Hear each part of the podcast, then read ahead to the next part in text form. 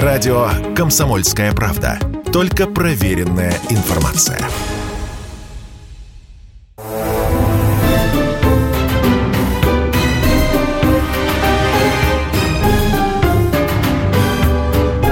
Предыстория. Мысли. Факты. Суждения. Здравствуйте, друзья. Предысторию вспоминают Иван Панкин и Павел Пряников, историк и журналист, основатель портала и телеграм-канала «Толкователь». Первую часть посвятим Сталину, потому что разговоры про Сталина, они как будто бы не прекращаются никогда. Вот. И по-прежнему я вижу в лентах, в информационных лентах постоянные сообщения, что где-то там памятник открыли, где-то еще что-то произошло, э, связанное со Сталиным. В общем, э, как всегда, есть повод поговорить про Сталина. Ну, тут интересную тему мы подобрали с Павлом. Как Павел Пряников утверждает, Сталин, вопреки расхожему мнению, не был мистиком. Столько сообщений о том, что он как-то тяготел к этой теме. Например, вот э, из рассекреченных документов 30-х годов следует, что НКВД занималась по личному указанию Сталина поиском различных мистических артефактов. Ну, во-первых, правда ли это, Павел, что есть какие-то рассекреченные документы 30-х годов, которые свидетельствуют о том, что Сталин действительно вот э, просил или давал какие-то указания э, заниматься поиском различных мистических артефактов? Они действительно есть? Ну, это немножечко не так. А, действительно, поиск таких артефактов был, но был не из того, чтобы получить какую-то мистическую силу, как сейчас часто представляют, а просто было множество э, тайных обществ, мистических обществ в 20-е 30-е годы, которые существовали в СССР, и в НКВД, в ГПУ перед этим э, считали, что эти люди представляют угрозу государства. И действительно, мы знаем процессы над розенкрейцерами, над иллюминатами, над поклонниками Блаватской и различных восточных течений, э, таких представленных индийской философией, я бы так сказал. Все это было. Но все любые тайные общества попадали попадали под колпак, под наблюдение ГПУ и НКВД, как представляющие собой потенциальную угрозу, потому что никто не знал, чем они там занимаются. Могли бы, как считалось, э, ну, прикрываться просто какими-то мистическими, э, скажем так, опытами, а на самом деле задумывать, например, государственные заговоры.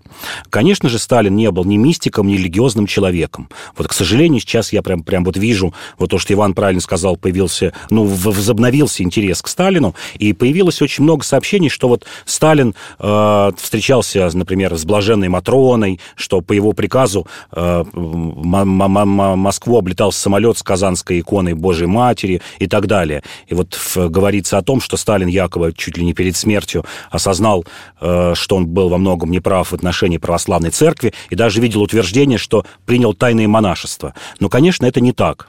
В общем-то, вся жизнь революционера, вся его жизнь свидетельствовала о том, что он был абсолютно не религиозным серьезным человеком. Именно поэтому он, к примеру, и покинул семинарию, не доучившись. А, Причем на первых курсах он показывал хорошие оценки, а на третьем курсе его перестала интересовать там учеба. А, часто вот представляют а, скажем так, аттестат Сталина в это время, там сплошные тройки, несколько только четверок. Это говорит не о том, что Сталин плохо учился, просто ему это стало неинтересно, увлекся революционной борьбой. И именно потом он вспоминал, в частности, в своих письмах 20-х годов к жене, ну и другие люди вспоминали, что на третьем курсе он и произнес, что э, семинария сделала меня абсолютным атеистом. Вот он увидел, что э, скажем так, учение, то, чему их учили в семинаре, то, чему учила официальная православная церковь полностью расходится с делами.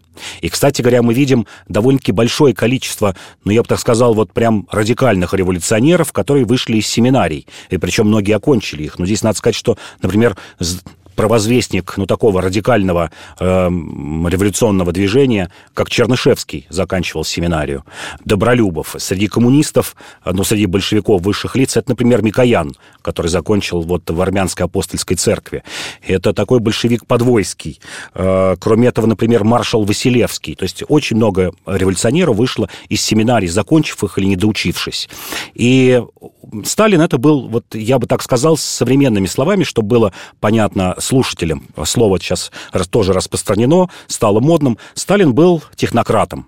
Вот как раз большевики, старые большевики обвиняли Сталина уже с другой стороны, я бы так сказал, с крайне левой стороны, обвиняли в том, что он забыл ну, вот этот большевистский романтизм, революционный романтизм, какой-то утопизм, мечтательность, то, что было свойственно большевикам начала 20 века, строительство утопии, как мы будем строить новое общество. А Сталина они считали ну, вот, человеком прагматичным, которому не свойственны никакие сантименты, романтизм, так же, как с правой стороны э, ему не свойствен был религиозность и мистицизм. Это человек, который шел к поставленным целям целям. Цель у него была одна, он сформулировал ее в конце 20-х годов. Это строительство социализма в отдельно взятой стране. Кстати, тоже шло э, с разрезом ну, такого ленинского курса, и тем более с курсом Троцкого, который считал, что революция должна победить во всем мире, но как минимум на нашем веку, вот пока живы старые большевики, должна победить и в Европе.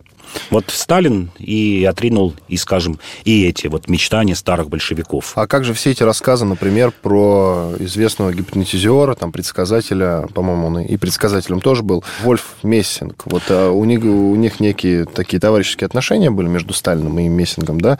А была и проверка как раз серьезная. Например, Сталин просил его, Мессинга, вынести из сберкассы там какую-то крупную сумму, да, и действительно Мессингу эту сумму выдали.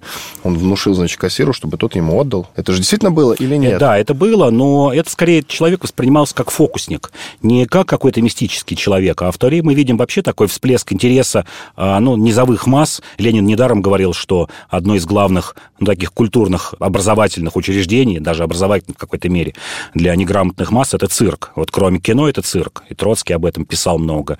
И тот же Мессинг это был представителем ну, таких фокусников. Э, НКВД действительно проверял его на причастность причастность э, не только к чудесам, но и к, к связям с заграницей, потому что нужно помнить, что Мессинг – это выходец из Польши, который вот бежал в 1939 году, когда немцы наступали туда, а человек, попавший с территории, которая была занята немцами, априори считался, ну, таким подозрительным. Подозревали, что он мог быть специально заслан. То есть он был под колпаком НКВД не из того, что совершал чудеса, а из-за того, что вот считалось, что э, этот человек, ну, может быть связан как-то с заграничными разведками. И человек этот э, в некоторых моментах, Мессинг, ну, эти подозрения усилил НКВД, потому что, когда, например, он был во время войны эвакуирован в Среднюю Азию, он в 1943 году пытался со своими товарищами, поляками, перейти советско-иранскую границу, уйти за границу.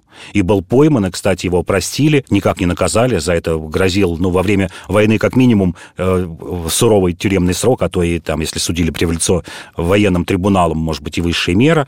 Но его простили и использовали. Он понимал эту вину и работал, кстати, очень активно в среде э, поляков, поляков интернированных в среде тех, кто пришел из Восточной Европы. И человек действительно обладал гипнозом и был использован НКВД именно вот в этом качестве. В том, что под гипнозом, под каким-то, ну, там, мог себе расположить разговором человека, мог выведать какие-то тайны. То есть опять здесь все прозаически, э, с Мессингом все все обстоит. И Сталин его использовал именно как такого человека, который вот может получить доступ э, к этим людям. Ну и во-вторых, наверное, он был чем-то интересен Сталину как собеседник, потому что был человек образованный, получивший европейское образование, но нисколько не в, в, использовался Сталином в качестве какого-то мистика, гуру, как сейчас сказали бы. Конечно, нет. А что касается вот этой истории про колдунью, которую звали, кажется, Наталья Львова, э, ее специально он попросил даже привезти в Москву из Ленинграда, когда узнал о ней. Она была, как она сама себя называла, потомственной колдуньей.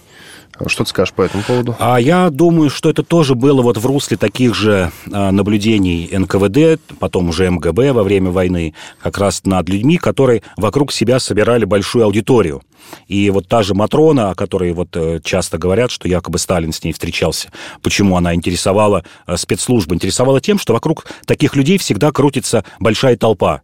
И в такой большой толпе всегда можно найти э, ну, интересующих для разведки людей, или выведать какие-то слухи, или вбросить слухи. То есть я вот уверен, что, конечно же, ни, никакой там мистики не было.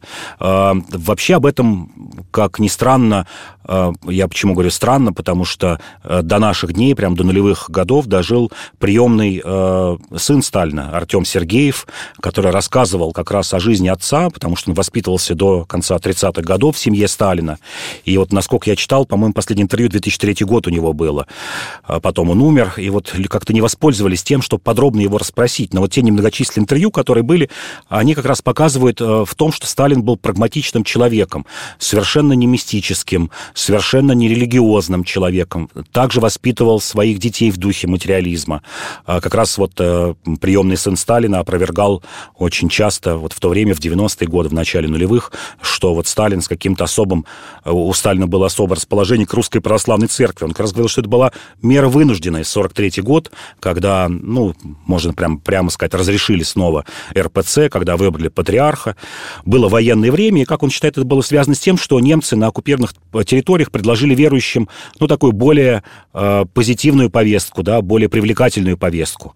И очень многие верующие как раз надеялись, что придут немцы, и вот там освободят храмы, откроют храмы, разрешат церковь. И Сталин, но мы в предыдущих передачах говорили еще э, об одной причине открытия церквей, это требование э, англичан и американцев открыть церкви, потому что Рузвельт говорил, что я в Конгрессе своим конгрессменам, где 100% верующих, не смогу пробить помощь Советскому Союзу, э, пока он будет оставаться антихристианским, антирелигиозным государством. То есть вот у Сталина все эти шаги прагматичны. И даже вот все, что мы видим, ну, такую какую-то псевдомистику, а, это скорее объясняется вот действительно усилиями НКВД и самого Сталина выведать у этих людей о каких-то лицах окружающих их. И ведь мы вспомним даже вот, например, Даниил Андреев, который в лагере писал «Розу мира», ему позволяли писать именно с той целью, ну, как такого наживца поймать э, каких-то адептов этих вот восточных течений, который представлял сын великого писателя наш Леонид Андреев, Даниил Андреев. Вот.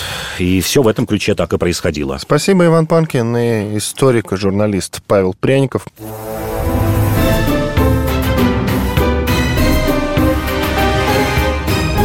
Предыстория.